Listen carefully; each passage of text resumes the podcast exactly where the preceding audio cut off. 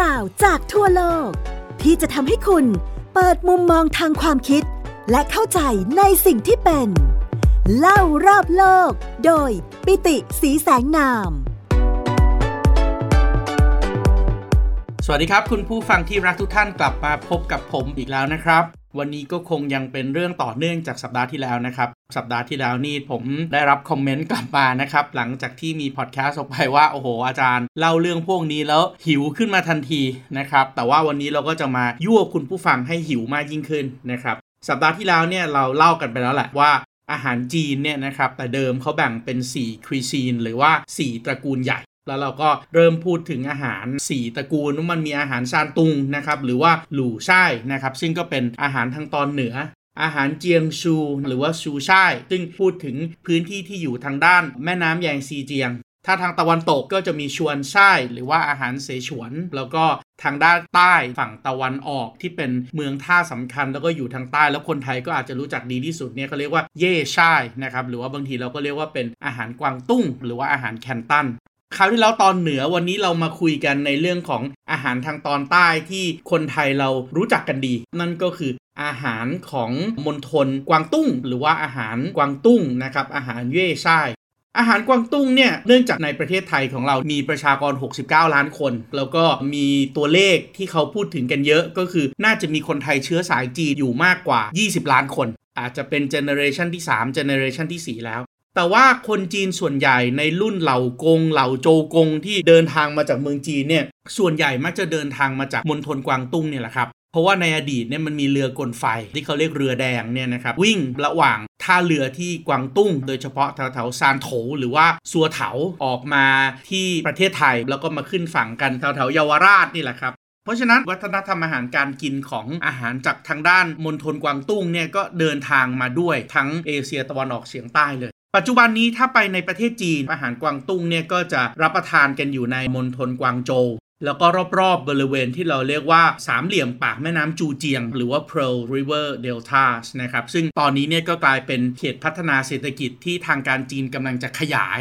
ทั้งขยายอิทธิพลในทางเศรษฐกิจให้เป็นเมืองที่ต่อยอดมาจากฮ่องกงเซินเจิ้นแล้วก็ขยายอิทธิพลทางการเมืองด้วย พื้นที่ตรงนี้เราเรียกว่า Greater Bay Area นะครับ จริงๆ แล้วอาหารกวางตุ้งเนี่ยมันยังมีแบ่งแยกย่อยลงไปอีก เพราะว่าในพื้นที่ใกล้ๆ กันยังมีอาหารของกลุ่มคนที่เรียกว่าอาหารเฉาโจวซึ่งก็เป็นอีกหนึ่งกลุ่มวัฒนธรรมที่อยู่ในมณฑลกวางตุ้งเหมือนกัน แต่ว่าอาจจะมีรูปแบบที่แตกต่างจากอาหารกวางตุ้งไปบ้างเฉาโจวที่เรารู้จักกันดีก็คืออาหารที่คนไทยเรียกว่าอาหารแต้จิ๋วนะครับคำว่าเฉาโจวเนี่ยไม่ได้พูดถึงพื้นที่แต่พูดถึงวัฒนธรรมของคน แล้วก็อีกกลุ่มหนึ่งที่มาประเทศไทยเยอะด้วยนะครับแล้วเราก็รู้จักกันดีก็คืออาหารฮักกา อีกพื้นที่หนึ่งนะครับ ซึ่งก็ต่อเนื่องลงมาจนถึงใกล้ๆกวางตุ้งด้วย แล้วก็วัฒนธรรมการกินก็คล้ายๆกันก็คืออาหารของกวางสี หรือว่ากลุ่มชาติพันธุ์จ้วง เอาเป็นว่าวันนี้เราคุยกันเรื่องของอาหารกวางตุ้งก่อนละกัน อาหารกวางตุ้งเนี่ยเนื่องจากเป็นบริเวณของพื้นที่ปากแม่น้ำที่อุดมสมบูรณ์ ดังนั้นเป็นพื้นที่ที่อุดมสมบูรณ์ทั้งวัตถุดิบการเกษตรบนบก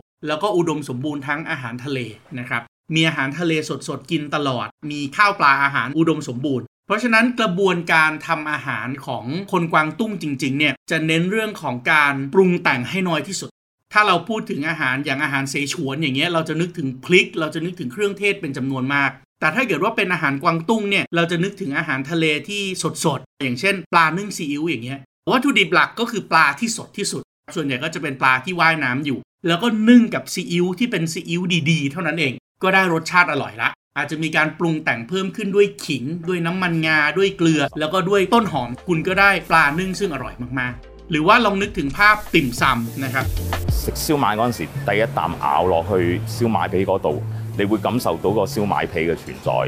咬完之后，你会感受到里边肉嘅肉香，跟住你再望到里边。 ติ่มซำเองเนี่ยก็เป็นอาหารที่โดดเด่นมากๆเลยของคนจีนทางด้านกวางตุ้ง คนจีนทางด้านกวางตุ้งเนี่ยมีวัฒนธรรมการกินอาหารเช้าที่จะค่อยๆ นั่งกินกันไปเรื่อยๆ จิบน้ำชากับกินติ่มซำหรือว่าบางทีเราก็เรียกว่าหยำฉา ก็จะเป็นอาหารที่ใช้วัตถุดิบ อย่างเช่นกุ้ง อย่างเช่นหมู อย่างเช่นเนื้อไก่ เนื้อปลาเนี่ยไม่ต้องปรุงแต่งเยอะลองนึกถึงภาพห้าเก๋า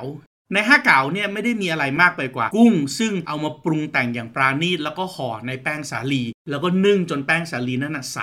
กินกับเครื่องปรุง ซึ่งก็ไม่ได้มีความซับซ้อนนะครับนั่นก็คือจิกโชหรือว่าน้ำส้มสายชูสีดำเท่านั้นเอง ลักษณะแบบนี้ครับคืออาหารกวางตุ้ง หลายๆ คนอาจจะนึกถึงอาหารพวกย่างๆด้วย อย่างเช่นเป็ดย่าง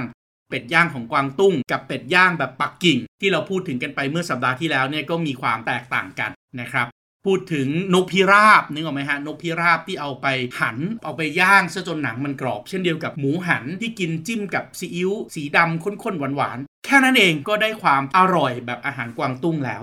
ถึงแม้อาหารกวางตุ้งจะมีการปรุงแต่งน้อย แต่ว่าผมคิดว่าในการปรุงแต่งที่น้อยนั่นน่ะเครื่องปรุงที่จะขับรสชาติให้อาหารมันโดดเด่นขึ้นมาเนี่ยกลายเป็นอีกหนึ่งสัญลักษณ์ของอาหารกวางตุ้ง อาหารกวางตุ้งหรืออาหารแคนตันที่เราอาจจะรู้จักกันมากที่สุดก็คือเป็ดย่างหมูแดง ในประเทศไทยเนี่ยถ้าเป็ดย่างหมูแดงนี่ก็ต้องเป็นเป็ดย่างหมูแดงต้นตำรับกวางตุ้งคำถามคือทำไมหนังเป็ดมันถึงมีสีแดงแดงคล้ำคล้ำทำไมหมูแดงถึงมีสีแดงแดงคล้ำคล้เพราะในตำรับของอาหารกวางตุ้งซึ่งปรุงแต่งน้อย ใช้แค่เกลือ ใช้แค่ซีอิ๊วเนี่ยมันยังมีเครื่องเทศที่พิเศษมากๆ อยู่อีกเครื่องเทศหนึ่งครับ และเครื่องเทศนี้เป็นเครื่องเทศซึ่งกลายเป็นต้นตอของการทำอาหารจีนที่คนไทยรู้จักกันดีที่สุด ถ้าเกิดว่าเราเดินเข้าไปในร้านอาหารจีนทั่วโลก หรือไปซูเปอร์มาร์เก็ตทั่วโลกเนี่ยเราจะเจอกับผงเครื่องเทศชนิดนี้อยู่ ในประเทศไทยเขาจะเรียกกันด้วยชื่อรวมๆว่า ผงพะโล้จีน ผงพะโล้จีน หรือว่าถ้าไปในประเทศที่พูดภาษาอังกฤษเนี่ยเขาจะใช้ชื่อของผงพะโล้จีนเรียกว่า five spices powder ก็คือผงเครื่องเทศที่ประกอบด้วยเครื่องเทศ 5 ชนิด ชื่อภาษาจีนเนี่ยเขาเรียกว่า五香粉 五 ก็5นะครับ 五 จีนกลางนี่คือ5นะครับ 五香粉 เนี่ยประกอบไปด้วยอะไรบ้างละ่ะ ส่วนประกอบอย่างแรกเลยคือ八角 คือโปยกักเราออกเสียงแบบกวางตุ้งก็จะเป็นโปยกักฝรั่งเรียกว่า star anise นะครับก็จะเป็นกลีบๆเป็นรูปเหมือนเครื่องหมายดอกจันอะ star anise นะครับแล้วก็จะมี clove หรือว่ากานพลู จีนเรียกว่า丁香 แล้วก็จะมีอบเชย cinnamon cinnamon เนี่ยภาษาจีนเรียกว่า肉桂 แล้วก็มีอีกตัวหนึ่งนะครับ ซึ่งเดี๋ยวเราจะพูดถึงรายละเอียดของสิ่งนี้ตอนที่เราพูดถึงอาหารเสฉวน นั่นก็คือพริกไทยเสฉวน หรือว่า花椒 คนไทยเดี๋ยวนี้จะเรียกว่าหมาล่านะครับซึ่งจริง ๆ มันมีความเข้าใจผิดกันเล็กๆน้อยๆตรงนี้เดี๋ยวเราค่อยอธิบายต่อ พริกไทยเสฉวนหรือว่าหมาล่าเนี่ยที่คนไทยเรียกกันเนี่ยจริง ๆ คนไทยเราก็รู้จักกันมานานแล้วก็กินกันมาตลอดทางภาคเหนือเนี่ยเรียกว่ามะแขวนนะครับแล้วก็ผงเครื่องเทศอย่างสุดท้ายที่ทำให้เกิด five spice powder หรือว่าพะโล้จีนเนี่ยก็คือเมล็ดยี่หร่าหรือว่า fennel seeds นะครับ จีนเขาจะเรียกว่าเสี่ยวหุยเชียง เชียงเนี่ยก็เป็นคำเรียกของพวกเครื่องเทศพวกเนี้ยนะครับเสี่ยวหุยเชียง เชฟอาหารกวางตุ้งเนี่ยเขาก็จะเอาเครื่องเทศเหล่านี้เนี่ยแหละครับ มาเป็นตัวที่ทาหนังเป็ด ทาตัวหมูแดง แล้วจะเอาไปย่างจะเอาไปอบ คุณก็จะได้รสชาติที่อร่อยหอม พร้อมกับได้สีสันที่มันทำให้น่ากินมากยิ่งขึ้นนะครับคราวที่แล้วเราเล่าถึงเป็ดปักกิ่งว่าตัวของเป็ดปักกิ่งเนี่ยสีมันจะอ่อนกว่าหนังของเป็ดย่างจีนถูกต้องไหมแต่ถ้าเกิดว่าเป็นของกวางตุ้งที่เป็นเป็ดย่างเนี่ยหนังจะไม่ได้กรอบไม่ได้เด้งแบบนั้น แต่ว่าจะมีความเข้มข้นของรสชาติ แล้วก็มีความสีเข้มกว่า ที่เป็นอย่างนี้เนี่ยก็เป็นเพราะว่าไอตัว five spice powders หรือว่าพะโลจีนนั่นเอง ที่เขาจะใช้ทาใช้หมัก นอกจากนั้นแล้วก็ยังมีเครื่องปรุงที่หลาย ๆ คนชอบ พอเวลาไปทานเนี่ย ถ้าทานราดหน้าธรรมดาก็ยังไม่รู้สึกเป็นอาหารจีน ถ้าเป็นอาหารจีนต้องราดหน้าเต้าซี่เต้าซี่หรือว่าเต้าเจี้ยวดำเนี่ยก็ถือว่าเป็นอีกหนึ่งในผลผลิตของภูมิปัญญากวางตุ้งนะครับไอ้ที่เราเรียกเต้าซี่เต้าซี่เนี่ยมันเป็นคำคำหนึ่งนะครับของชื่อเต็ม ชื่อเต็มคือ蒜蓉豆豉酱 อันนี้ก็คือซอสเต้าเจี้ยวดำหรือว่าเต้าซี่ แล้วก็บางทีเราไปเราก็แบบอยากได้ซอสหมูแดงใช่ไหมกินอาหารกวางตุ้งหลาย ๆ ท่านสมัยก่อน หรือผมเชื่อว่าเดี๋ยวพอโควิดหมดเนี่ยเราก็คงจะไปช้อปปิ้งแล้วก็ไปกินอาหารฮ่องกงกันเยอะอะ่ะเพราะฉะนั้นเราพูดถึงซอสหมูแดงซอสหมูแดงเนี่ยคนไทยรู้แหละว่าเราเรียกเขาว่าชาชูนะครับแต่ว่าถ้าเกิดว่าไปเมืองจีนจริง ๆ เวลาเขาเรียกซอสหมูแดงเนี่ยเขาเรียกว่าชาเฉาเจี้ยงนะครับชาเฉาเจี้ยง แล้วก็อีกซอสหนึ่งซึ่งละไม้ออกไปทางน้ำจิ้มเป็ดปักกิ่ง จะเป็นซอสดำๆที่มีรสชาติเค็มหวานข้นๆ ฝรั่งเนี่ยเรียกว่าห้อยซินซอสนะครับ ถ้าไปกินอาหารเวียดนาม ถ้าไปกินเฝอเนี่ยเดี๋ยวนี้ก็ต้องใส่ห้อยซินซอสhoisin sauce เนี่ยถ้าเป็นในประเทศจีนเนี่ยเขาเรียกว่า海鲜酱 นะครับ 海鲜酱 ผมคิดว่าซอสที่ถือว่าเป็นต้นตำรับของกวางตุ้ง แล้วก็ถ้าทำอาหารจีนแล้วเดี๋ยวนี้ก็อาหารไทยก็ใส่นะครับกระพงกระเพราก็ใส่หมดเลย ถ้าไม่ใส่แล้วเดี๋ยวจะไม่อร่อยนั่นก็คือซอสหอยนางรม ซอสหอยนางรมเนี่ยถือว่าเป็นวัตถุดิบที่น่าสนใจมากเพราะว่าซอสอื่นๆเนี่ยส่วนใหญ่จะเกิดขึ้นจากผลผลิตทางการเกษตร สังเกตดู เมื่อกี้ที่ผมพูดมาไม่ว่าจะเป็นซอสเต้าเจี้ยวดำซอสเต้าซี่ หรือว่าผงเครื่องเทศไฟสไปซ์พาโลจีเนี่ยล้วนแล้วแต่เป็นผลผลิตทางการเกษตรที่เป็นพืชทั้งนั้นเลย แต่น้ำมันหอย น้ำมันหอยเนี่ยกลายเป็นเครื่องปรุงซึ่งโอ้โห รสชาติมันถ้าจำได้เมื่อสักสองคราวที่แล้วผมพูดถึงรสชาติที่บอกว่ารสชาติอูมามิรสชาติอูมามิเนี่ยมันเกิดขึ้นจากโปรตีน 2 ชนิดขึ้นไป ถูกต้องไหมครับ ในการที่มันมาทำปฏิกิริยากันโดยมีเวลา และมีเกลือเป็นตัวช่วยทำให้เกิดรสชาติที่มันเป็นรสชาติอร่อยขึ้นมา น้ำมันหอยนี่แหละ เป็นเครื่องปรุงซึ่งถือว่า เป็นต้นตำรับกวางตุ้งแท้ๆ แล้วก็เป็นการสกัดเอาความอูมามิจากสารประกอบ หรือว่ากรดอะมิโนของโปรตีนที่เกิดขึ้นจากหอยนางรมได้มาทำเป็นซอส ซอสหอยนางรมเกิดจากการที่คุณต้องต้มหอยนางรมกับเกลือแน่นอน ต้องมีน้ำตาลเพื่อเพิ่มรสหวาน แล้วก็ตัวเร่งปฏิกิริยา เพราะว่าน้ำตาลเนี่ยจะไปเป็นอาหารของการที่จะไปหมักเอารสชาติของเชื้อที่ดีในอาหารให้มันอร่อยมากยิ่งขึ้น บวกกับแป้งข้าวโพดครับต้องมีแป้งข้าวโพดด้วย แป้งข้าวโพดจะเป็นอีกหนึ่งตัวที่ผสมเข้ามา เพราะว่าอย่าลืมนะครับว่าข้าวโพดนี่แหละ เป็นตัวที่ทำให้เกิดความอูมามิ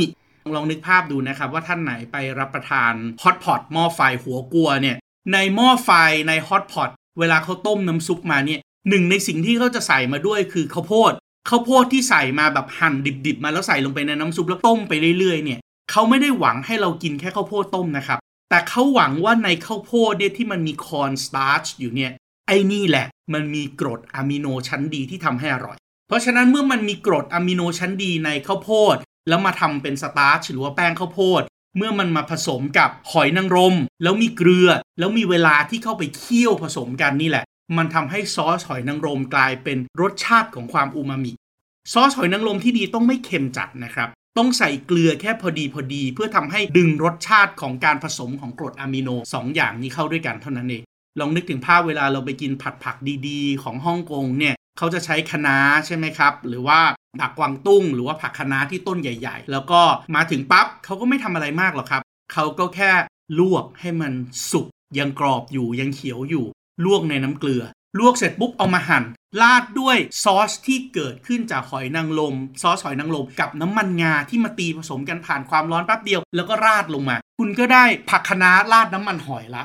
เวลาไปกินในฮ่องกงไปกินในกวางตุ้งเนี่ย ผัดผักเขาไม่ได้ผัดแบบลงไปเอาผัดลงไปผัดในกระทะเหล็กนะครับเขาใช้วิธีการลวกแล้วราดด้วยซอสแบบนี้ ไอเนี่ยเป็นวิธีการผัดผักน้ำมันหอยแบบกวางตุ้งแท้ๆเลย คือต้องเก็บความสดของผักไว้ให้ได้ แล้วดึงรสชาติอูมามิขึ้นมาจากซอสหอยนางรมซอสหอยนางรมเนี่ยมีประวัติชัดเจนนะครับว่าเกิดขึ้นในปี 1888 อันนี้จำง่ายนะครับ 1888 ก็อีปาปาปา โดยเจ้าของร้านน้ำชาครับ เจ้าของร้านน้ำชาแห่งนี้เนี่ยนอกจากขายน้ำชาแล้วอาหารที่เขาขายคู่กับน้ำชา แล้วก็ทำให้เขามีชื่อเสียงขึ้นมาก็คือ การทำหอยนางรมนึ่งครับคนจีนเนี่ยเวลาเขากินหอยนางรมเนี่ยเขาจะเอาหอยนางรม เปิดออกไปฝาหนึ่งแล้วยังมีหอยนางรมอยู่ในฝาที่เหลือ แล้วก็จะใส่น้ำมันงา ใส่ซีอิ๊วใส่กระเทียม บางแห่งก็เอาไปนึ่งก่อนพอนึ่งสุกก็จะใส่ผักชีกับวุ้นเส้นลงไป แล้วก็นึ่งต่อเพื่อให้วุ้นเส้นเนี่ยมันดูดซับเอาน้ำอร่อยตรงนี้ออกมาแล้วก็เมื่อกี้ผมลืมบอกไปไม่ใช่ใส่กระเทียมอย่างเดียว ต้องมีขิงสับด้วย ไอหอยนางรมนึ่งแบบนี้แหละครับ เป็นสิ่งที่เจ้าของร้านชาจีนแห่งเนี้ยขายแล้วก็เสิร์ฟคู่กับชาของเขา แล้ววันหนึ่งเขาจับเวลาผิดครับพอเขาจับเวลาผิดเขาเผลอนึ่งหอยนางรมอันเนี้ยนานจนเกินไป แล้วคุณก็รู้ใช่ไหมว่าหอยนางรมเนี่ยพอมันนึ่งนานๆ มันจะฟีบลงฟีบลงฟีบลงจนในที่สุด มันแข็งแล้วก็เหนียวแล้วก็เหลือตัวนิดเดียว แต่สิ่งที่เขาได้ขึ้นมามันกลายเป็นนวัตกรรมใหม่ขึ้นมาครับ นั่นก็คือไอ้น้ำซุปที่หลงเหลืออยู่ในถ้วยที่อยู่ในลังถึงอะที่มันมีน้ำลงไปผสม ที่มันมีเกลือลงไปผสมอะเขากลับได้น้ำซุปรสชาติเข้มข้นที่อร่อยมากๆ เมื่อเขาได้รสชาติอูมามิที่อร่อยมากๆ ในปี 1888 จากการนึ่งหอยนางรมนี้ไปเรื่อยๆ เขาเลิกขายชาครับเขาเลิกขายหอยนางรมนึ่งครับและหันมาขายไอ้น้ำซุปเข้มข้น หรือว่าซอสหอยนางรมนี้แทนซอสหอยนางรมเนี่ยภาษาจีนจะเรียกว่า หาวหยูนะครับหาวหยูหาวหยูเนี่ยเกิดขึ้น เพราะว่าชายผู้ที่เป็นเจ้าของร้านน้ำชาแห่งนี้ในปี 1888 ชายผู้นี้เนี่ยมีชื่อว่าเหลยกัมเก้นะครับเหลยกัมเก้นี่คือการออกเสียงแบบกวางตุ้งใช่ไหมเหลยกัมเก้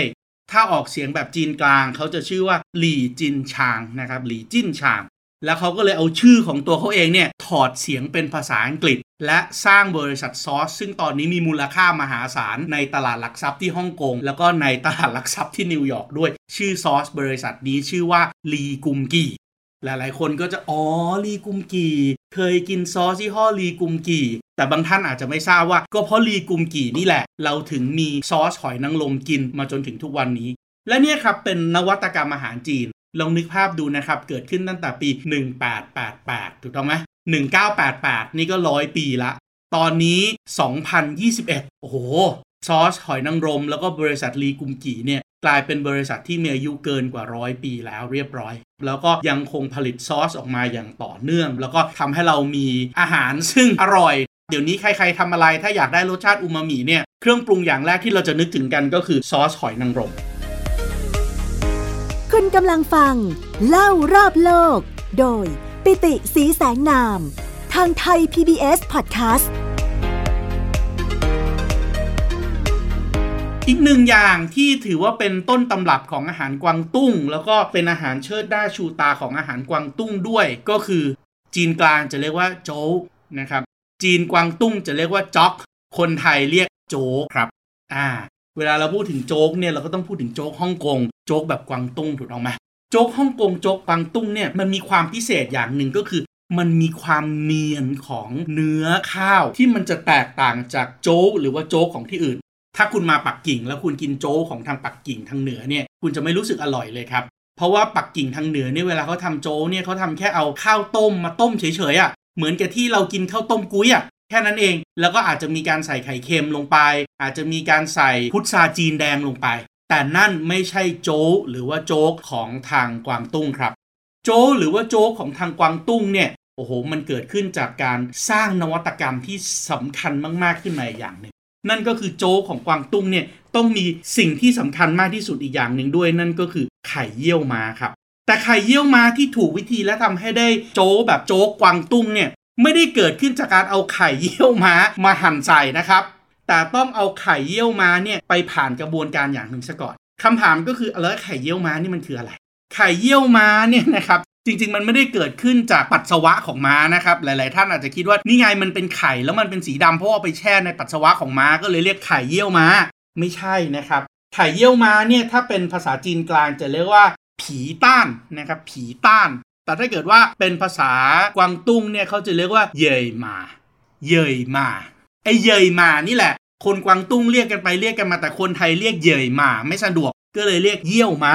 มันเป็นวิธีการถนอมอาหารที่เป็นภูมิปัญญาของจีนครับ คือจะเอาไข่เป็ดไข่ไก่ หรืออย่างที่เมืองจีนนี่มีไข่นกกระทาด้วยนะฮะ แต่ว่าเป็นไข่นกกระทาที่ทำมาเป็นไข่เยี่ยวม้า โดยการนำเอาไปหมักแล้วก็แช่ในส่วนผสมที่มาจากปูนขาว เกลือ โซเดียมคาร์บอเนตหรือว่าผงฟูนะครับ ใบชาดำชาดำนี่ต้องแยกนะครับ ชาดำของจีนกับชาดำของฝรั่งไม่เหมือนกัน Black Tea ของฝรั่งเนี่ยจีนจะเรียกว่าผงฉา หรือว่าชาแดง ชาดำคือชาที่เอาไปหมัก อย่างเช่นชาผัวอันเนี้ยชาดำนะครับชาอูหลง อย่างเงี้ยชาที่กวนอินอย่างเงี้ยชาดำเขาจะเอาใบชาดำตรงนี้มาหมักกับโซเดียมคาร์บอเนตนะครับหมักกับสังกะสีออกไซด์นะครับเป็นออกไซด์ของสังกะสี น้ำเกลือแล้วก็ปูนขาว แล้วก็ต้องควบคุมไอ้ความเป็นกรดด่างให้ดี เพื่อไม่ให้มันแข็งเกินไป และไม่ให้มันหยาบเกินไป ต้องมีความควบคุมอยู่ในตัวมันเอง ถึงจะทำให้ได้ไข่เยี่ยวม้าที่ดี ไข่เยี่ยวม้าที่ดีเนี่ยต้องมีความใสของไข่ขาวที่จะกลายเป็นสีดำคล้ายๆวุ้น แล้วก็ไข่แดงเนี่ยต้องไม่สุกจนเกินไปนะครับต้องยังมียางมะตูมอยู่ข้างใน อันเนี้ยถึงจะเป็นไข่เยี่ยวม้าที่ดีไอ้ไข่เยี่ยวม้าที่ดีเนี่ยเป็นองค์ประกอบที่สำคัญที่สุดที่ทำให้เกิดโจ๊กแบบกวางตุ้งขึ้นมาได้ พอโจแบบกวางตุ้งจะเกิดขึ้นได้อย่างแรกสุด คุณต้องมีข้าวที่ดีก่อน และอย่างที่ผมบอกว่ากวางตุ้งเนี่ยมันอยู่ในพื้นที่ที่อุดมสมบูรณ์ไงฮะ มันอยู่ในพื้นที่ของแม่น้ำจูเจียง หรือว่าแม่น้ำเพลสเพราะนั้นมันมีน้ำที่อุดมสมบูรณ์ ผลิตข้าวได้ดี ข้าวในพื้นที่ตรงนี้เป็น fragrance rice นะครับก็คือเป็นข้าวเมล็ดยาว แล้วก็มีกลิ่นหอมเอาข้าวเหล่านี้มาแช่น้ำจนมันดูดน้ำเข้าไปเต็มที่ จากนั้นขั้นตอนที่สำคัญที่สุดที่จะทำให้เนื้อโจ๊กเนียน มีความวาว และมีความระมุนละไม และได้รสชาติอูมามิ ส่วนหนึ่งในตัวของมันเองก็คือ คุณต้องเอา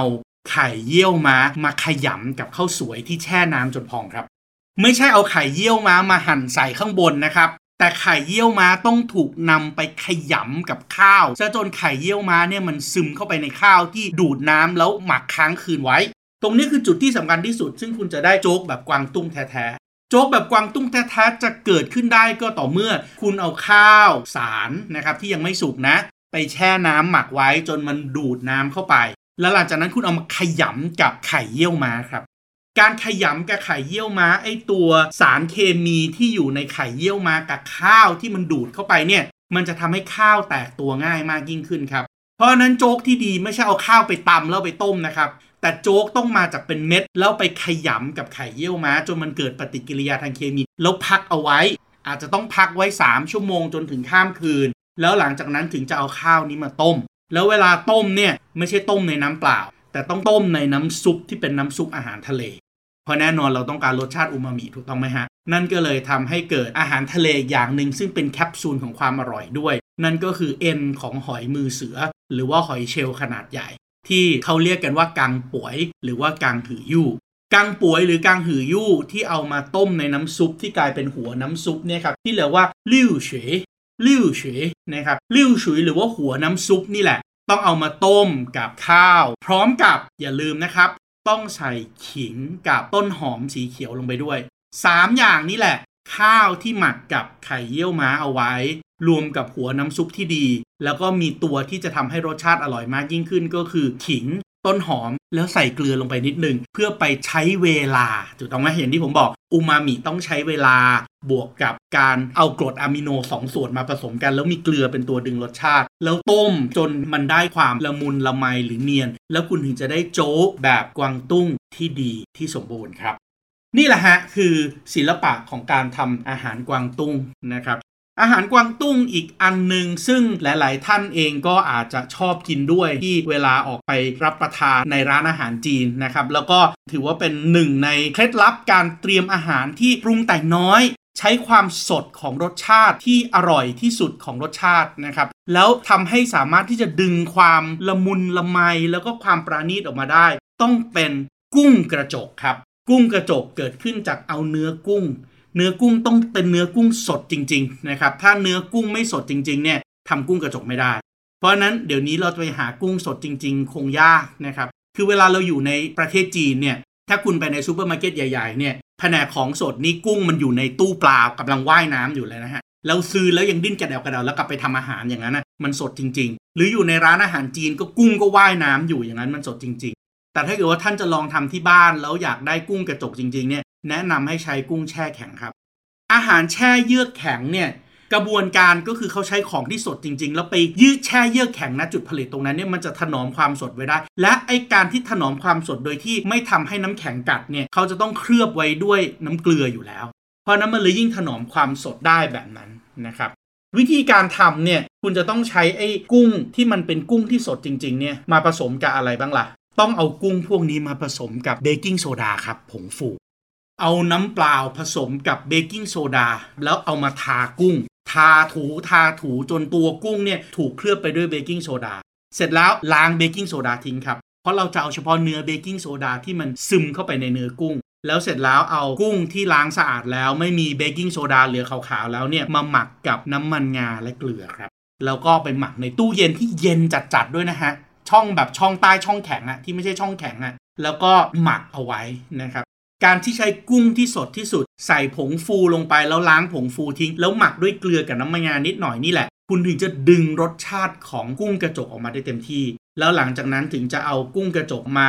ผัดนะครับกุ้งเนื้อกุ้งกระจกที่ดีเนี่ยต้องผัดด้วยไฟอ่อนๆในน้ำมันถั่วเหลืองนะครับ ผัดแล้วก็รอสักพักหนึ่งเสร็จแล้วก็ค่อยราดด้วยน้ำคลุกคลิกนิดนึง ซึ่งน้ำคลุกคลิกนิดนึงก็มาจากหัวน้ำซุปที่ผมบอกไปอย่างเมื่อกี้แป้งมันฮ่องกงแป้งมันฮ่องกงไม่เหมือนแป้งมันปกตินะครับแป้งมันฮ่องกงเนี่ยมันจะคืนตัวยากกว่าแล้วมันจะใสมากกว่าแล้วใส่นิดเดียว เสร็จแล้วก็พักไว้ แล้วก็เอามาคลุกกับไอ้กุ้งเนี่ยและสิ่งที่ขาดไม่ได้ในการกินกับกุ้งกระจก กุ้งกระจกจะต้องกินกับน้ำจิ้ม 2 อย่างครับน้ำจิ้มอย่างแรกคือน้ำมันหอยที่เมื่อกี้ผมเล่าไปแล้ว อย่างที่ 2 ก็คือกะปิครับ ซอสกะปิของจีนเนี่ยก็เหมือนกับที่เราเคยคุยกันไปในตอนที่เราพูดถึงรสชาติอูมามิ แล้วก็ความอร่อยจากอาหารเน่าๆถูกต้องไหมครับ ในจีนเขาจะเรียกซอสกะปิเนี่ยว่าเสียนเซียเจี้ยงนะครับเสียนเซียเจี้ยงก็เป็นกะปิเพราะอย่าลืมนะครับว่ากะปิแล้วก็การกินของเน่าเนี่ยโอ้โหมีทั้งในวัฒนธรรมจีน มีในญี่ปุ่น มีในเอเชียตะวันออกเฉียงใต้ที่เราเอาอาหารทะเล โดยเฉพาะกุ้งสดๆเนี่ยมาหมักจนมันได้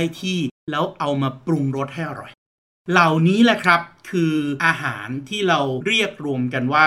อาหารกวางตุ้ง สังเกตดูนะครับ กระบวนการทำเป็นกระบวนการซึ่งปรุงแต่งน้อย เห็นไหมฮะ กุ้งแค่เอามาหมัก แล้วก็เอามาผัด โจ๊กก็เกิดขึ้นจากข้าวที่ไม่ได้ต้องปรุงแต่งอะไรมาก ให้รสชาติอ่อนๆ แต่ว่ามันมีพลังในตัวของมันเอง มันมีความอร่อยละมุนละไมของตัวมันเอง และการกินอาหารพวกนี้ครับที่ปรุงแต่งน้อยแต่ใช้ความสดของตัววัตถุดิบเนี่ย แล้วถ้าเกิดปรุงมาอย่างที่ถูกต้องเนี่ย พอคุณกินเข้าไป โจ๊กที่ดีพอกินเข้าไป ตัวคุณจะต้องเริ่มความรู้สึกอุ่นจากในปากก่อน มันจะอุ่นจากปากแล้วไหลลงไปในท้อง แล้วหลังจากนั้นมันจะเกิดความรู้สึกกำซาบซ่านครับ มันจะเหมือนกับพลังทั้งหลายเนี่ยมันแล่นผ่านจากปากจากกระเพาะไปสู่เส้นเลือดใหญ่และเส้นเลือดฝอย และทำให้รู้สึกอุ่นๆละมุนละไมอะโดยเฉพาะในอากาศที่หนาวมากๆ การกินโจ๊กเนี่ยถือว่าเป็นหนึ่งในสิ่งที่จะช่วยต้านความหนาวได้ดี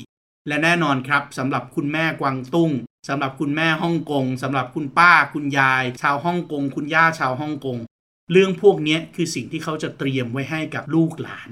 คนฮ่องกงเวลาวัยรุ่นหนุ่มสาวกลับไปถึงที่พักไปเที่ยวกลางคืนมา คุณย่า คุณยาย คุณแม่ สิ่งที่เขาจะเตรียมไว้ให้คือ เขาจะเตรียมน้ำซุปไว้ให้ครับ น้ำซุปที่เกิดขึ้นจากการตุ๋นอย่างตั้งใจ ที่เกิดขึ้นจากการเลือกเอาของที่ดี มาปรุงจนได้รสชาติอูมามิในน้ำซุปที่ใส ๆ แต่กินแล้วรู้สึกถึงความอุ่นละมุนละไม หรือการเตรียมโจ๊กไว้ให้กับลูกหลาน ในเวลาที่ลูกหลานกลับมาดึกๆ จากอากาศข้างนอกหนาวๆหรือในเวลาที่รู้สึกไม่สบายแล้วแม่ต้มโจ๊กให้กินไอความรู้สึกลดมือแม่ตรงนี้ครับ ไม่น่าเชื่อนะครับ มันเป็นสิ่งที่สร้างความอบอุ่นในครอบครัว และรสชาติเหล่านี้ ที่คุณได้รับประทานกันบ่อยๆ ที่คุณได้กินกันไปเรื่อยๆ ที่เราเรียกว่ารสมือแม่เนี่ยมันประหลาดมาก เพราะเวลาเรากินอะไรก็ตาม รสชาติมันเกิดขึ้นจากลิ้นที่มีปุ่มรับรสแล้วส่งไปที่สมอง